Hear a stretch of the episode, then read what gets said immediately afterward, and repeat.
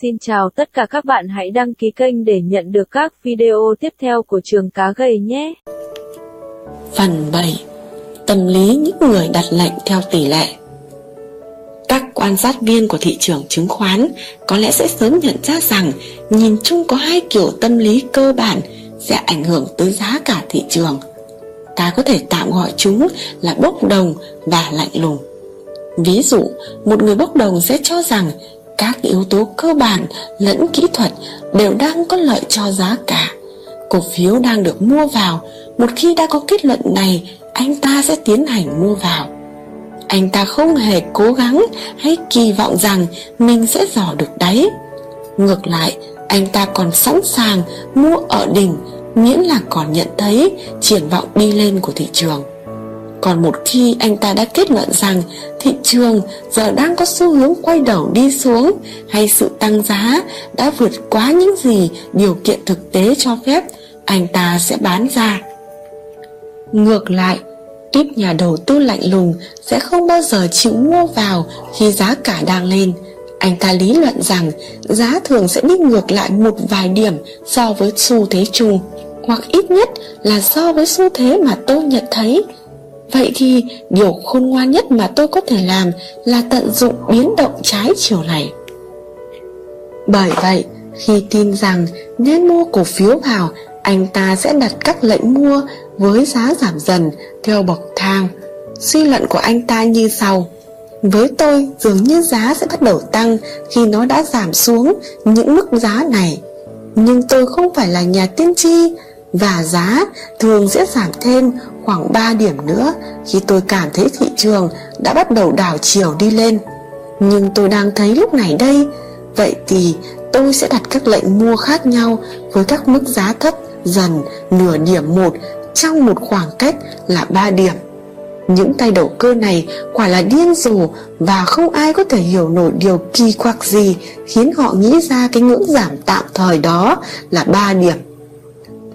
Thế nhưng những nhà tư bản lớn, đặc biệt là những nhân vật trong giới ngân hàng, lại thường là những tay tư duy lạnh lùng, kiểu như vậy. Họ không có đủ thời gian lẫn lòng kiên nhẫn để theo dõi, sâu sát bảng giá và không thừa nhận khả năng một ai đó có thể dự báo được những đợt biến động nhỏ của giá cả trên thị trường. Tuy nhiên, họ lại luôn sẵn sàng tận dụng chúng khi có thể và vì sở hữu rất nhiều tiền họ có thể dễ dàng đạt được mục đích của mình bằng cách đặt các lệnh mua và bán theo nhiều mức giá khác nhau. Thực tế là trên thị trường luôn tràn ngập các lệnh mua và bán kiểu như vậy.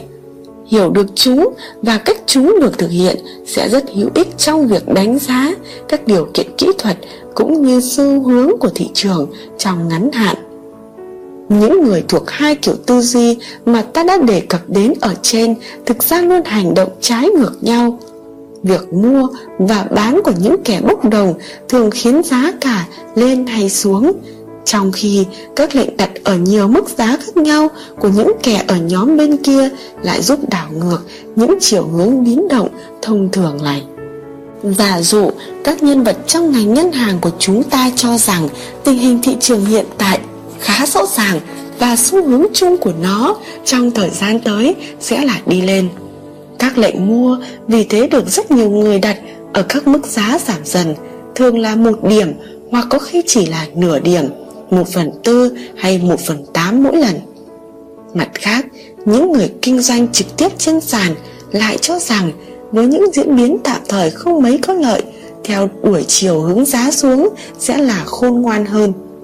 Họ cũng hiểu rằng các lệnh mua ở nhiều mức giá khác nhau đã được đưa ra, song họ tin rằng cổ phiếu cũng sẽ được bán ra với giá giảm dần để lấp đầy các lệnh mua đó và mức giá hiện tại sẽ không thể được duy trì nữa. Nói một cách khác, lượng cung cổ phiếu lưu động trên thị trường hiện đã lớn hơn rất nhiều so với khối lượng mà các tay buôn bán cổ phiếu trên sàn vẫn quay vòng cho nhau. Bởi vậy, thị trường sẽ giảm cho đến khi lượng cổ phiếu đó được hấp thụ hết bởi các lệnh mua với các mức giá khác nhau nhưng thấp hơn so với giá hiện tại. Tình trạng này dẫn đến cái mà ta thường gọi là sự kháng cự. Một khi lượng cung lưu động đã được hấp thụ hết, thị trường sẽ lại tăng trở lại. Nếu xu hướng chung của nó đang là đi lên, nó sẽ ít gặp sự kháng cự hơn rất nhiều. Giá cả sẽ tăng lên một mức cao mới và sau đó các lệnh bán chốt lời với các mức giá khác nhau lại được tung ra và song hành với sự đi lên của thị trường. Lượng cung lưu động lại tăng dần cho đến khi nó trở nên quá tải và thị trường lại cần một sự kháng cự khác. Cuối cùng, thị trường đạt được một mức cân bằng hoặc một vài yếu tố vĩ mô thay đổi khiến cho một phần hoặc toàn bộ các lệnh mua bị rút lại. Thay vào đó là các lệnh bán. Kịch bản của thị trường giá lên không thể tiếp diễn nữa. Giờ đây, tạo ra thị trường giá giảm đã trở nên dễ dàng hơn nhiều so với tạo ra thị trường giá tăng. Tình hình lại trở nên hoàn toàn trái ngược với những gì chúng ta vừa mô tả ở trên một xu hướng đi xuống của thị trường sẽ là điều không thể tránh khỏi. Thông thường, xung quanh đỉnh của một đợt bùng nổ, nó sẽ dẫn đến những đợt giảm giá nhẹ do các lệnh đặt mua theo tỷ lệ. Song các lệnh bán chốt lời với giá cao vẫn được hấp thụ hết, khiến thị trường tiếp tục biến động trong khoảng hẹp trong vòng một tháng hoặc hơn. Thực tế thị trường sẽ vẫn còn đứng ở mức đỉnh đó. Chừng nào lượng cổ phiếu mà công chúng muốn mua vào vẫn còn lớn hơn lượng bán ra. Đôi khi, hiện tượng này còn được gọi là phân phối. Một giai đoạn tương tự được gọi là tích lũy cũng thường xảy ra sau khi một giai đoạn giảm giá của thị trường đã hoàn toàn biến mất, nhưng xu hướng đi lên thì vẫn chưa xuất hiện nghiên cứu kỹ lưỡng tình hình giao dịch cũng như tin tức được đăng tải liên tục trên các mặt báo thường sẽ cho phép các chuyên viên kinh doanh dày dặn kinh nghiệm, biết được khi nào những lệnh bán hay mua theo tỷ lệ đó bị rút ra hay chuyển biến theo chiều ngược lại. Một thị trường giá lên đang tràn ngập các lệnh mua theo tỷ lệ sẽ được ủng hộ của những người đang tin tưởng vào chiều hướng ngược lại những người tin rằng thị trường sẽ đi xuống, rất dè dặt trong việc đẩy giá xuống bởi những lệnh đặt theo tỷ lệ của phía bên kia. Cổ phiếu của họ vẫn liên tục rơi vào tay người khác. Họ cho rằng rất ít cổ phiếu giá thấp được tung ra, bởi vậy họ sẽ bắt đầu cảnh giác hơn với cách thị trường đi xuống. Ngược lại, trong trường hợp thị trường đang đi xuống, nó có được sự ủng hộ của những người ở tin vào, chiều hướng đi lên và giao dịch trở nên sôi động một cách nhanh chóng Cuộc càng đến cuối một đợt tăng giá, sự thay đổi càng dễ nhận biết giá giảm nhanh chóng với khối lượng giao dịch lớn, trong khi sự phục hồi tỏ ra rất chậm chạp và luôn vấp phải sức kháng cự lớn do các lệnh bán chốt lời gây ra. Đến lúc này, thời điểm các lệnh mua theo tỷ lệ bị rút lại hàng loạt sẽ rất dễ nhận ra. Trong một thị trường đang đi xuống, áp lực bán sẽ xuất hiện để hỗ trợ xu hướng chung của thị trường. Các lệnh theo tỷ lệ phần lớn được đặt nhằm chốt lời khi thị trường lên giá. Chỉ có một lượng nhỏ nhà đầu tư là đang mua vào thực sự. Bởi vậy, giao dịch càng trở nên ảm đạm mỗi khi giá nhích lên. Giai đoạn cuối của một đợt suy giảm, sự hỗ trợ tăng lên và áp lực dần tan biến, giá cả sẽ hồi phục nhanh và mạnh từ những mức rất thấp. Giả thuyết mà ta vẫn thường gặp lại là lực hỗ trợ cũng như áp lực đều là do những kẻ muốn thao túng thị trường gây ra nhưng trên thực tế đó có vẻ như là kết quả của hoạt động đặt lệnh mua bán theo tỷ lệ của hàng trăm người khác nhau những người mà tâm lý của họ với thị trường thường xuyên ngăn họ không mua hay bán một cách bốc đồng Phần 8. Tâm lý nhà đầu tư cá nhân Trong những chương trước, chúng ta đã thấy rằng rất nhiều nếu không nói là phần lớn những diễn biến lệch lạc trên các thị trường đầu cơ đều bị quy kết là những âm mưu thao túng thị trường song thực tế đó lại là kết quả của những diễn biến tâm lý bất thường diễn ra trên các thị trường ấy. Đặc biệt, những biến động bất thường thường là kết quả của việc những người kinh doanh cổ phiếu cố gắng hành động không dựa trên dữ liệu thực tế hay những đánh giá của riêng mình về tác động của các yếu tố bên ngoài lên giá cả.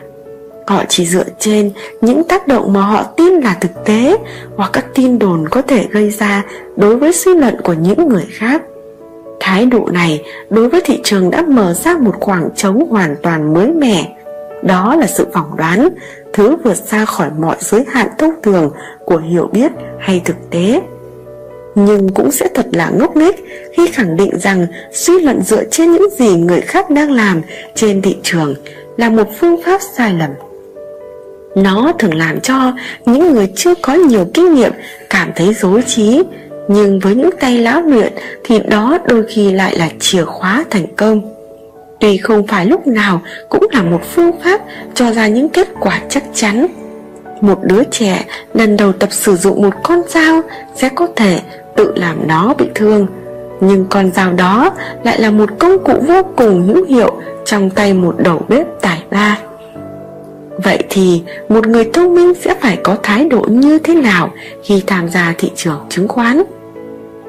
Một nhà đầu tư đơn thuần, tức là mua vào bằng tiền của mình và nắm giữ cổ phiếu một cách tự phát, không cần một giới hạn thời gian hay mục tiêu lợi nhuận nào. Anh ta chỉ cần xem xét những vấn đề này ở mức đủ để không khiến bản thân cảm thấy lúng túng trước những diễn biến bất thường trong tâm lý của đám đông hay trước chính những suy luận ngược của mình.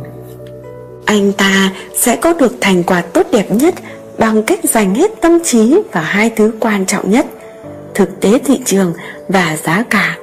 Tỷ lệ lãi suất hiện thời, khả năng kiếm lời của công ty mà anh ta đang nắm cổ phiếu, những diễn biến của tình hình chính trị có tác động tới thị trường vốn và sự thay đổi của giá cả trước những thực tế đó.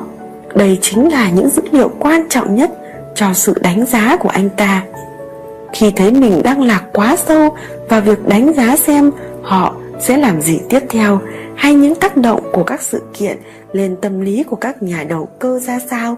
Anh ta không thể làm gì khôn ngoan hơn là quay lại với những dữ liệu và lối tư duy thông thường. Nhưng với một chuyên viên kinh doanh chứng khoán, mọi việc lại hoàn toàn khác. Anh ta không cần phải quên hết thực tế đang bày ra trước mắt. Xong, mục tiêu của anh ta là phải cưỡi cùng con sóng điều đó có nghĩa là hành động phần lớn dựa trên những điều những người khác sẽ nghĩ và làm. Và cũng chính bởi vậy, thái độ của anh ta sẽ là công cụ quan trọng nhất tạo nên thành công. Đầu tiên, anh ta phải là một người lạc quan, một cách có lý lẽ. Bởi số phận, dù có nghiệt ngã đến đâu, thì có lẽ cũng không tồi tệ bằng sự bi quan của những người chỉ vì không thể nắm bắt được những động lực đằng sau, những biến động của giá cả đã đánh mất đi niềm tin vào rất nhiều thứ quý giá khác trong cuộc sống. Tuy nhiên, do bản chất của ngành kinh doanh đặc biệt này, niềm lạc quan ở đây cần có một chút khác biệt so với niềm lạc quan truyền thống vốn vẫn đem lại thành công cho con người trong những ngành kinh doanh khác xét một cách chung nhất thì tính lạc quan có nghĩa là luôn luôn nuôi dưỡng hy vọng, luôn luôn tin tưởng vào bản thân. Có một niềm tin chắc chắn rằng bản thân đang làm những điều đúng đắn và kiên định với mục tiêu đã đặt ra. Thế nhưng, bạn sẽ không thể khiến thị trường chứng khoán đi theo con đường bạn đã chọn chỉ bằng cách tin tưởng, chắc chắn vào con đường đó đây là hoàn cảnh điển hình, trong đó phương pháp tư duy mới mẻ không phải lúc nào cũng có thể được áp dụng một cách trực tiếp. Trong thị trường chứng khoán, bạn chẳng là gì ngoài một giọt nước trong vô số các con sóng, sự kiện lớn nhỏ. Vì thế, lạc quan ở đây không có nghĩa là niềm tin rằng những con sóng sẽ cập bờ đúng lúc và đúng cách bạn muốn mà là niềm tin rằng bạn có thể lướt cùng với chúng mà không để lại rớt lại đằng sau. Sự lạc quan này mang màu sắc của trí tuệ hơn là lý trí. Còn sự lạc quan chỉ dựa trên lòng quyết tâm, chỉ là sự ngoan cố mà thôi. Một phẩm chất khác sẽ giúp bạn làm nên thành công trong hầu hết các lĩnh vực của đời sống, đó là lòng nhiệt huyết nhưng phẩm chất đó hoàn toàn vô dụng trên thị trường chứng khoán. Thời điểm bạn cho phép bản thân trở nên nhiệt tình và hứng khởi cũng là lúc bạn để cho năng lực suy luận của mình đầu hàng trước niềm tin và sự kỳ vọng. Lòng nhiệt huyết sẽ giúp bạn gây ảnh hưởng lên những người khác, nhưng trên thị trường, đó không phải là điều bạn muốn làm, trừ khi bạn là một nhân vật lớn, có khả năng dẫn dắt cả xu hướng đi lên của thị trường bạn chỉ muốn đầu óc mình được tỉnh táo, khách quan và điểm tĩnh như nước mặt hồ một ngày lặng gió. Tất cả các thứ cảm xúc gì, hứng khởi, sợ hãi, giận dữ hay u buồn đều là những đám mây che mở tâm trí. Cảnh báo những chuyên viên giao dịch chứng khoán rằng không nên ngoan cố là điều hiển nhiên đúng bởi không phải ai cũng đủ tỉnh táo tới mức có thể luôn tự động ngăn cản được mình không trở lên như vậy. Vấn đề là ở chỗ làm sao phân biệt một cách rạch ròi giữa một bên là kiên định và nhất quán theo đuổi một kế hoạch nào đó cho đến khi hoàn cảnh trở nên thuận lợi hơn và một bên là ngoan cố bám lấy quan điểm của mình trong khi nhiều sự kiện sau đó đã chứng minh điều ngược lại nếu một ngày nào đó, người ta có thể tạm quên đi thị trường chứng khoán hay đẩy nó ra khỏi suy nghĩ của mọi người, thì ngày đó, các chuyên viên kinh doanh của chúng ta sẽ có được tư duy hoàn toàn sáng rõ để nhìn nhận lại sự ngoan cố, đến vô lý của họ. Chính bởi giả thuyết này mà đôi khi chúng ta cần tạm thời cắt đứt mọi hợp đồng hay cam kết và tránh xa khỏi thị trường trong vòng một vài ngày sai lầm thường gặp nhất của những người kinh doanh chứng khoán có lẽ là sự thiển cận. Người ta thường mắc phải những điều này khi không có cách nhìn toàn diện về những điều đang xảy ra. Một vài sự kiện nào đó khiến cho đầu óc chúng ta choáng ngợp và chúng ta quá quan tâm đến nó tới mức nghĩ rằng chính nó đang ảnh hưởng đến giá cả thị trường. Và chúng ta chỉ hành động dựa trên cách hiểu này của chính mình có thể bản thân quan điểm đó không sai, chỉ có điều là các yếu tố khác có thể khiến cho tác động của sự kiện mà chúng ta quan tâm không còn như trước nữa. Trên thực tế, bạn sẽ luôn gặp phải vấn đề này. Bạn gặp một người khá bảo thủ và hỏi xem quan điểm của anh ta về tình hình hiện thời. Anh ta sẽ đáp rằng, tôi rất lo lắng về sự lan tràn của các quan điểm cấp tiến làm sao? Chúng ta có thể hy vọng rằng dòng vốn sẽ nhảy vào các công ty mới. Một cái lợi nhuận của nó có thể bị cuốn đi bất cứ lúc nào do các quan điểm về pháp chế xã hội chủ nghĩa đang chiếm ưu thế. Bạn nhẹ nhàng gợi cho anh ta nhớ về vụ mùa bội thu của ngành nông nghiệp trong năm nay, về tình hình kinh doanh tốt đẹp của các ngân hàng, về sự sôi động của ngành thương mại. Nhưng tất cả những thứ đó, không gây được bất cứ ấn tượng nào đợi tới anh bạn đáng kính đó cả. Anh ta đã bán hết cổ phiếu của mình và giờ đang cất tiền ở nơi an toàn là ngân hàng. Anh ta cũng bán khống luôn một lượng cổ phiếu khá khá, nhưng không hề nói cho bạn biết điều đó. Và anh ta sẽ không mua lại cho tới khi công chúng có quan điểm lành mạnh hơn. Người tiếp theo mà bạn sẽ hỏi thăm sẽ nói rằng thị trường sẽ không thể xuống sâu với tình hình mùa vụ thuận lợi như thế này đâu. Sản lượng nông nghiệp là cơ sở của mọi thứ. Với hơn 9 tỷ đô la gặt hái được từ các nông trại và được chảy thẳng vào các ngành kinh tế khác, chúng ta chắc chắn sẽ có một viễn cảnh tốt đẹp trong thời gian tới.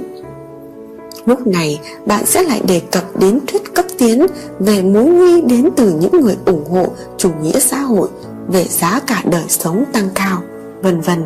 Nhưng anh ta sẽ nghĩ những điều này chẳng hề quan trọng so với 9 tỷ đô la. Và tất nhiên là anh ta đang mua dần cổ phiếu vào. Hãy cảnh giác với câu nói, đây là yếu tố quan trọng nhất hiện nay. Trừ khi diễn biến của thị trường cho thấy, mọi người cũng đang đồng ý với bạn. Mỗi người đều suy nghĩ theo cách riêng của mình. Vậy thì hãy cứ cho rằng bạn có suy nghĩ khác với mọi người, cho dù không phải lúc nào, bạn cũng thấy như thế. Thị trường chứng khoán là sự kết hợp của rất nhiều cách nghĩ với rất nhiều điểm khác biệt. Bởi vậy, dù bạn có một yếu tố nào có quan trọng đến đâu thì nó cũng không thể điều khiển được diễn biến của giá cả, bất chấp mọi yếu tố khác. Một ví dụ điển hình của việc áp đặt quan điểm cá nhân là câu chuyện về linh cảm. Nếu đôi khi danh từ này thực sự mang một ý nghĩa nào đó thì nó cũng chỉ là một sự dâng trào đột ngột và mạnh mẽ của bản năng trước một ý tưởng nào đó khiến các nhà kinh doanh quyết định theo đuổi nó bất chấp mọi lý do. Trong rất nhiều trường hợp, linh cảm không là gì khác ngoài một sự thôi thúc mạnh mẽ. Hầu hết các nhà kinh doanh đều đã nhiều lần phát biểu rằng tôi có cảm giác là chúng ta phải làm việc này không hiểu sao, tôi không thích đề nghị này lắm nhưng lại không thể đưa ra một lời giải thích rõ ràng cho những quan điểm đó. Linh cảm của một người đã theo dõi thị trường chứng khoán đến nửa đời người cũng vậy. Chắc chắn đó là kết quả của sự tích tụ của rất nhiều những dấu hiệu nhỏ mà mỗi dấu hiệu đều quá mờ nhạt đến nỗi đầu óc của bản thân các chủ thể cũng không thể xem xét một cách rõ ràng được. Chỉ những nhà kinh doanh có kinh nghiệm mới có được linh cảm, những tay mới vào nghề hay những kẻ không hề theo dõi sát sao những yếu tố kỹ thuật của thị trường, chắc chắn chỉ đang làm trò cười khi nói về linh cảm của bản thân. Một nhà kinh doanh thành công sẽ dần học được những diễn biến tâm lý của bản thân và làm quen với những sai lầm mà anh ta thường gặp phải trong khi đánh giá thị trường. Nếu thấy bản thân đang quá vội vã, đưa ra kết luận anh ta sẽ học được cách chờ đợi. Sau khi đã đưa ra quyết định, anh ta sẽ ngâm ngợi quyết định đó trong một thời gian nhất định cho tới khi cảm thấy nó đã chín muồi. Kể cả khi cảm thấy tự tin nhất, anh ta cũng sẽ không dồn hết quyết tâm vào một động thái nào đó mà sẽ để lại một chút khoảng trống. Nếu cảm thấy mình đang quá thận trọng, anh ta sẽ học cách mạo hiểm hơn một chút mua vào một ít cổ phiếu, trong khi tâm trí vẫn bị bao phủ bởi màn xương của sự nghi ngờ. Hầu hết, các gợi ý hữu dụng có thể được lưu ra ở đây đều sẽ ở dạng phủ định. Việc chỉ ra sai lầm sẽ có ích hơn nhiều so với việc đưa ra những hành động đúng đắn để rập khuôn theo. Nhưng một vài điểm tóm tắt sau đây có thể sẽ có lợi cho các nhà kinh doanh. 1 mục đích chính của bạn là phải luôn giữ cho đầu óc minh mẫn và tỉnh táo do đó, đừng hành động vội vã, dựa trên những thông tin cảm tính bề ngoài, đừng mua hay bán với khối lượng quá lớn, đến nỗi phải lo lắng vì nó và đừng để bị ảnh hưởng bởi trạng thái của chính mình trên thị trường 2. Hãy hành động dựa trên đánh giá của bản thân hoặc dựa hoàn toàn vào đánh giá của người khác. 3 khi còn nghi ngờ, hãy rời xa thị trường, chỉ hoãn sẽ đỡ tốn kém hơn là thua lỗ. 4. Hãy cố gắng nắm bắt xu hướng cảm xúc, dù nó có thể tạm thời đi ngược lại những gì các yếu tố cơ bản đang chỉ ra, nhưng đi ngược lại nó không phải là một phương pháp hiệu quả. 5. Sai lầm lớn nhất của 99 trong số 100 nhà kinh doanh đó là tin tưởng rằng thị trường sẽ còn đi lên khi nó đã ở đỉnh và còn đi xuống khi đã ở đáy. Vì vậy, đừng theo đuổi những gì bạn cho là không còn hợp lý. Cho dù lợi nhuận mà bạn mất đi nếu không làm như thế có lớn đến đâu.